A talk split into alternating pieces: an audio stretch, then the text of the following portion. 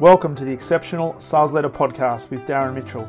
If you're a sales leader looking to take your leadership to a whole new level, then this is the podcast for you. We'll be exploring tips, techniques, and strategies to help you take your leadership to the exceptional level and allow you to enjoy more money, more meaning, and better sales results.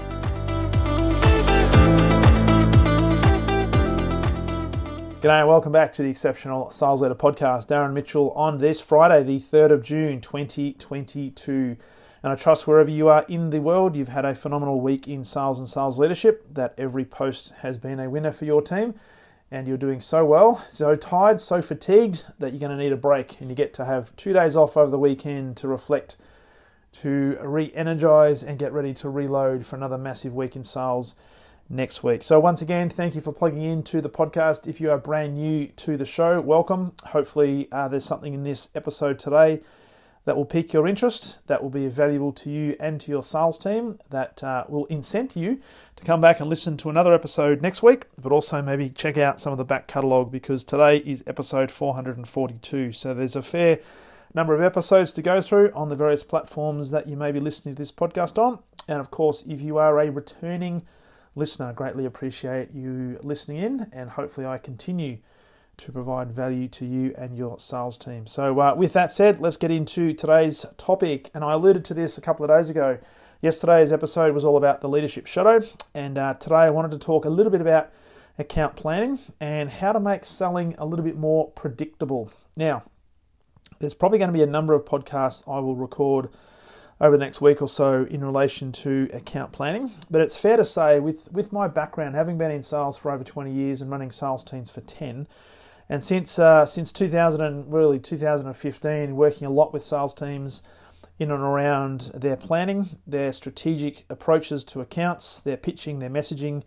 Uh, it's uh, I'm flabbergasted even today as I reflect back on the time that I've spent working with sales teams over the last seven years in particular the number of sales teams, even today, that still do not uh, do enough planning. They leave their success to chance. Now, very little, if any, account planning goes into the sales campaign. Now, there's always exceptions to the rule, and there are some organizations out there that do this very, very well, and there are some exceptional sales leaders and sales teams that also do this exceptionally well.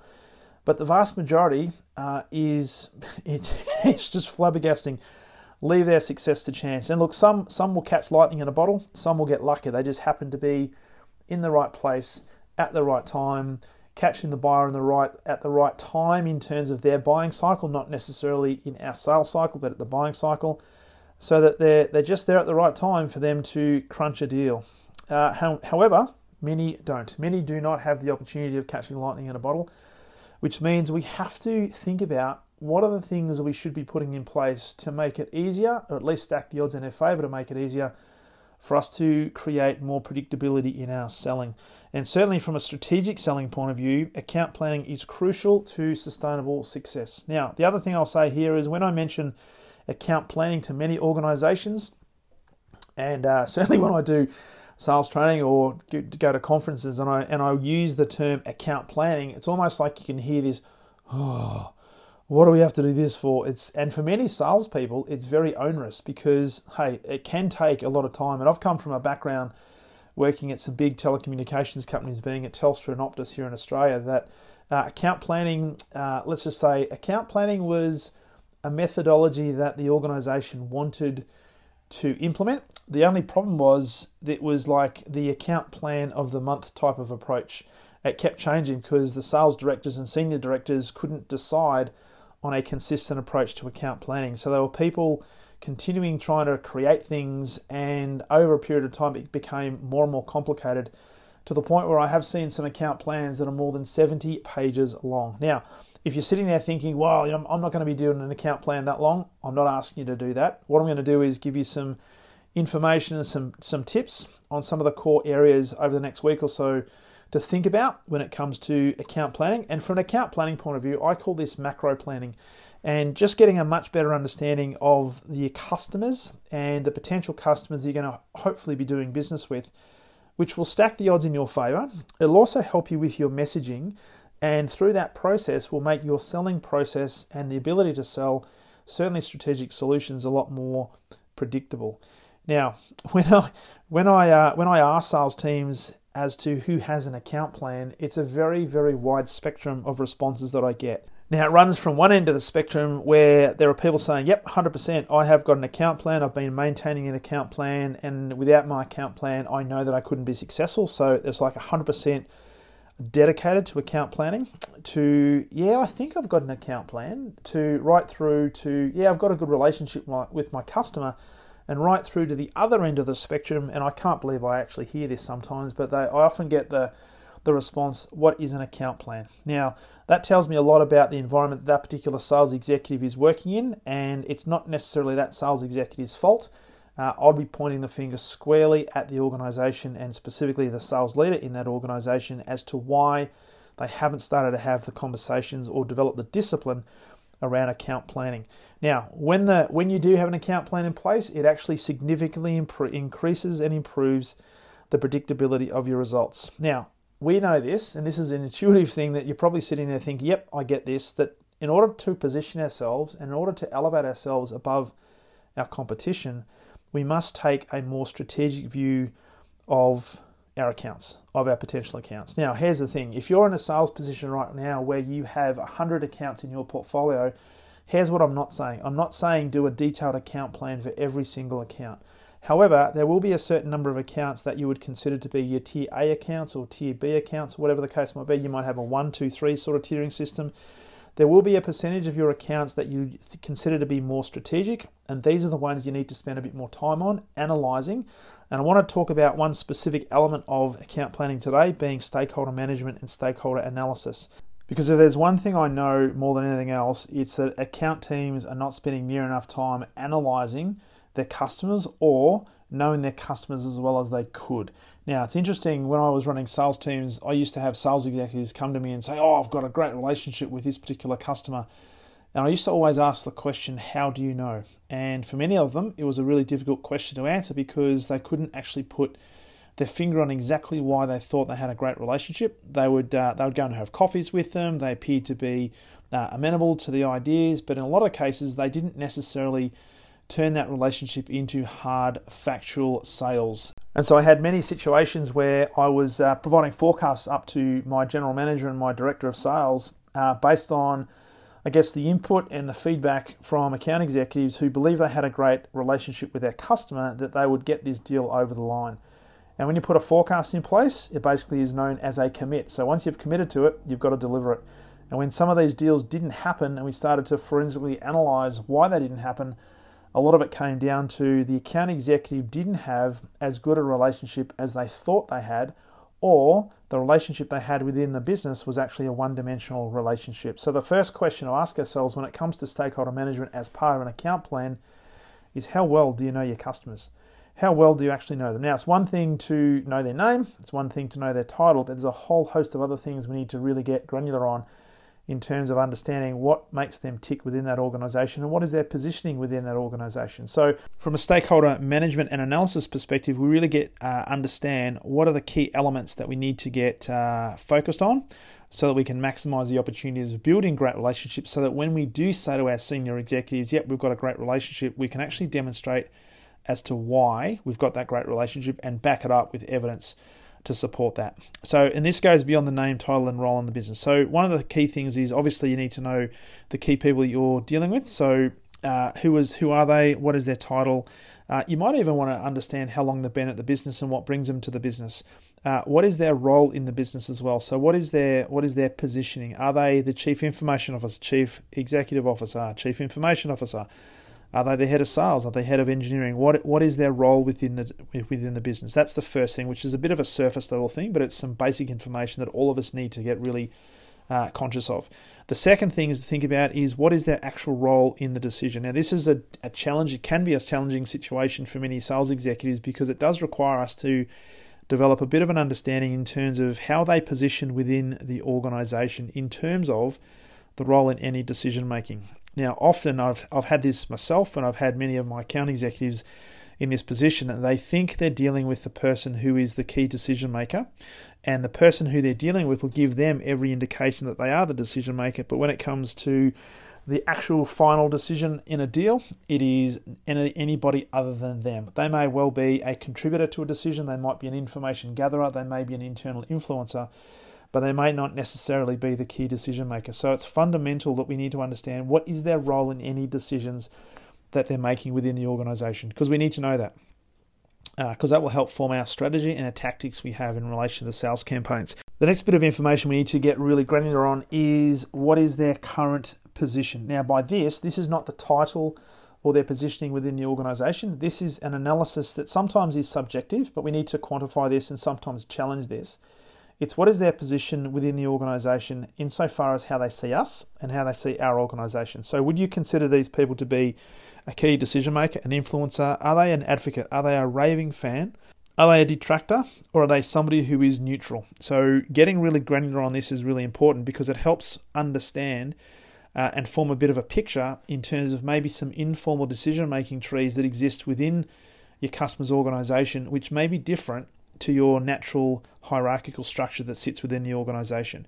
So, this might require some, uh, some pretty detailed conversations. It might actually require building your relationships with others to try and figure out how is the person you're dealing with as a key contact being received and being perceived within the organization and that can often give you a bit of an insight in terms of where they sit in terms of their current position so that's the first thing know where the reality is what what their current position is right now after that based on where you think their current position is and have that tested we need to think about what is their desired position. So in order for us to get a decision out of this organization and to maximize the opportunity of getting the deal in the in the frame that we want what is the desired position that you want to have these particular people in? Is it that you want to turn a neutral into an advocate? Is it where you want to move a detractor to a neutral or in some cases move a detractor to an advocate. So we've got to be really clear on because this will also help form some of the strategies we need to put in place around relationships in particular so that we can actually stack the odds in our favor of getting a deal across the line. Because there's so many deals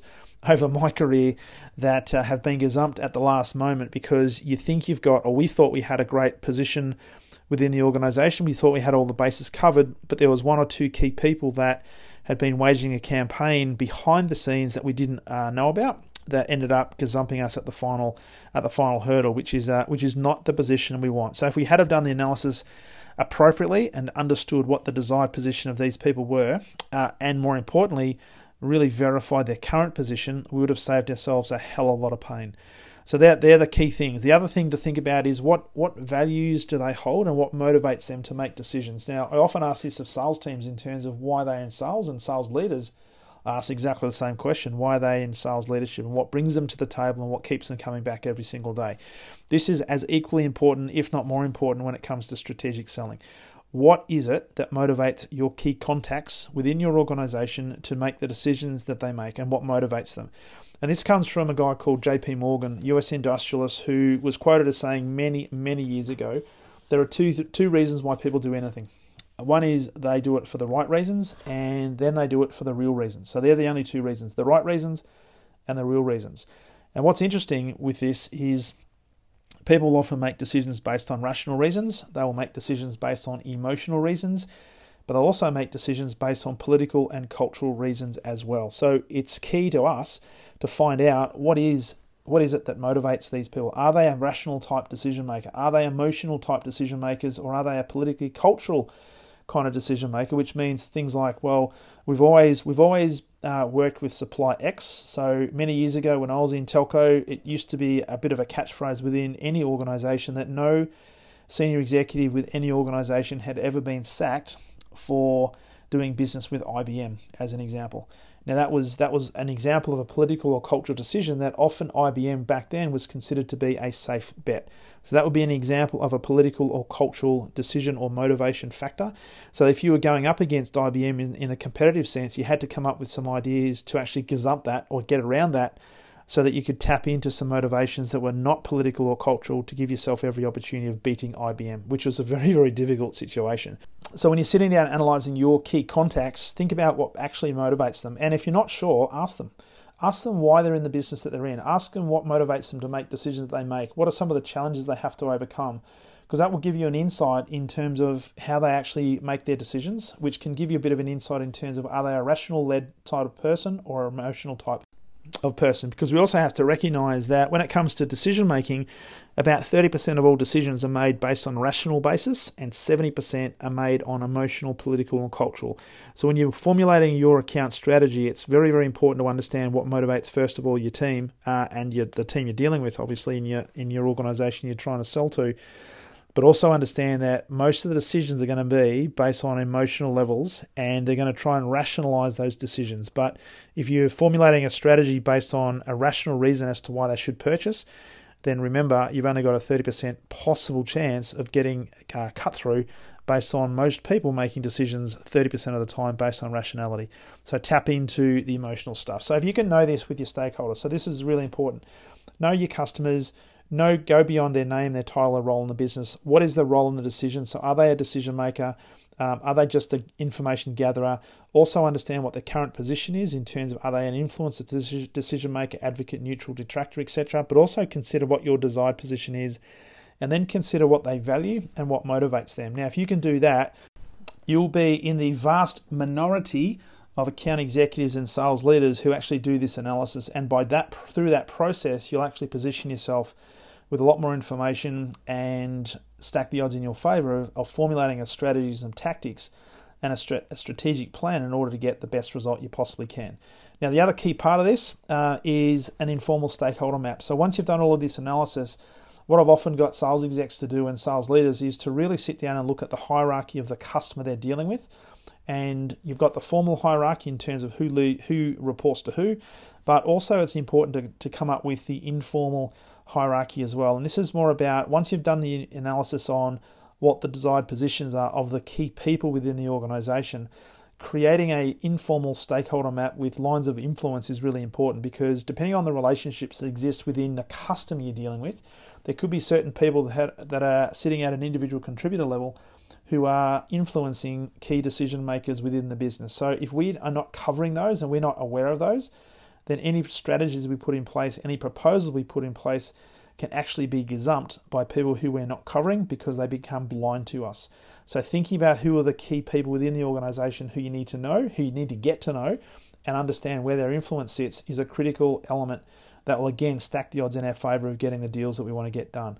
So here's here's the crux of it. In order for us to make selling more predictable, we need to become multi-dimensional. So most sales executives will have what I call one dimensional relationships with customers. They'll have one or two key people they deal with on a regular basis who they feel comfortable with, and that is their, I guess, their zone of genius, for want of a better term, where they'll spend all of their time and they'll hope they'll be able to get results through those people. Now, what happens if those people leave? Well, all of a sudden we're left a massive vortex that uh, sometimes is very difficult to fill. So, what we need to get is we need to get multidimensional. So, this analysis, by looking at the stakeholder groups, by looking at the informal stakeholder map, will shine a light on the importance of multidimensional relationships within your customers and it will begin to make selling significantly more predictable. And so that's the challenge for today. If you or your sales team have not sat down and done this analysis, then I highly, highly recommend that you do. And if you're looking for a template to use, please send me an email, darren at darrenmitchell.com.au, and I'll be more than happy to send you a template with uh, stakeholder management and the stakeholder map on it.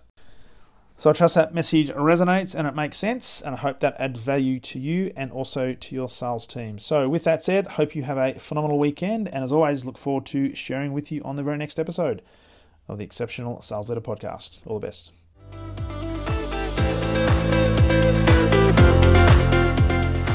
Thank you for listening to the Exceptional Sales Leader Podcast. I trust the information in this episode has been helpful in your journey towards becoming exceptional.